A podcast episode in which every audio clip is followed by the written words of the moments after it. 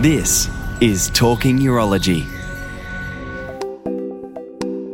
This Talking Urology ANZUP conference highlight features Ian Davis talking with Professor Silke Gillessen from Switzerland. Hello, I'm Ian Davis. I'm a medical oncologist from Melbourne and I'm the chair of ANZUP Cancer Trials Group. We're speaking to you from the ANZUP Annual Scientific Meeting in July 2017. And I'm very happy to have with me Professor Silke Gillessen. Silke is a medical oncologist from St Gallen in Switzerland, uh, one of our eminent international visitors. Uh, Silke, with her colleague Aurelius Omlin, chairs the Advanced Prostate Cancer Consensus Conference, and the second one of those was just held in March of this year. Silke, can you tell us a little bit about the APCCC and what's happened since then? Yes, so um, we talked about that before. So actually, the idea doing a consensus conference in prostate cancer really came up um, when we realized how many topics there are in prostate cancer where we don't have good evidence to judge in our daily clinical practice what to advise to a patient. And we thought it would be very good to have like a consensus conference with a lot of experts who do mostly treat prostate cancer patients um, to see what they would do in the same situation. And so we started in 2015, very naive, very kind of like, let's just try it. And it was actually a pretty good success with everyone coming who we invited, like really big names, and and it was very interesting. Um, so we did it uh, again, as you know, this this year, um, and uh, I think you know, it was it was as you said, like I think in your first speech, uh, the ambiance was so good 2015 that we were like, oh, hopefully this is going to work again in 2017 with all these fruitful discussions and really good things coming out of the conference.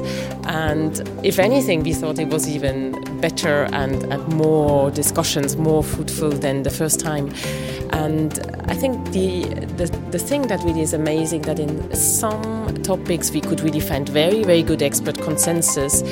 And in other areas, there is really no consensus at all.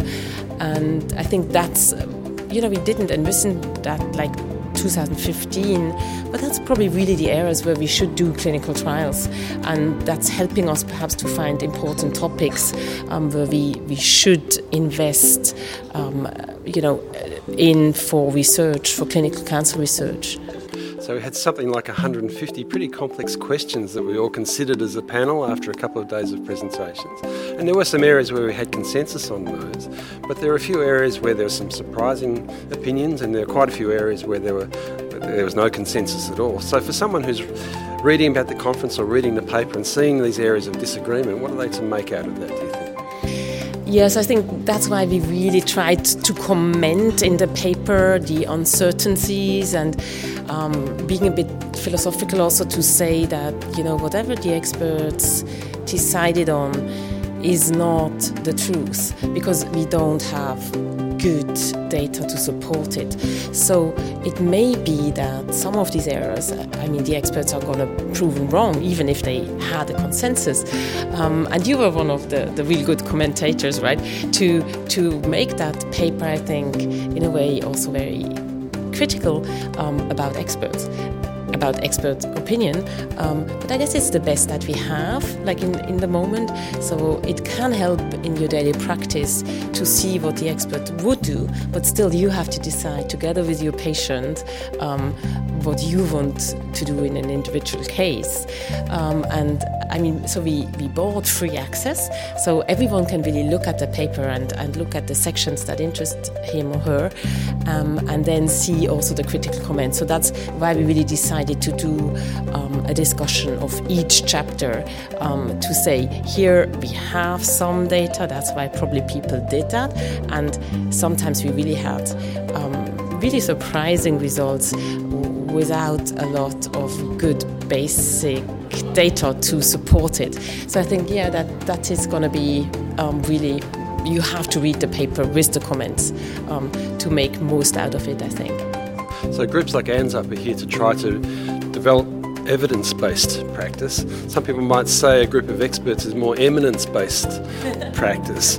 Um, how would you respond to that sort of criticism? We've got people who are highly opinionated and working, some people might say, in an ivory tower. How can people working out in the general community take this information on board? I, I totally agree. I mean, as we know, in the pyramid, the expert opinion comes really down, down.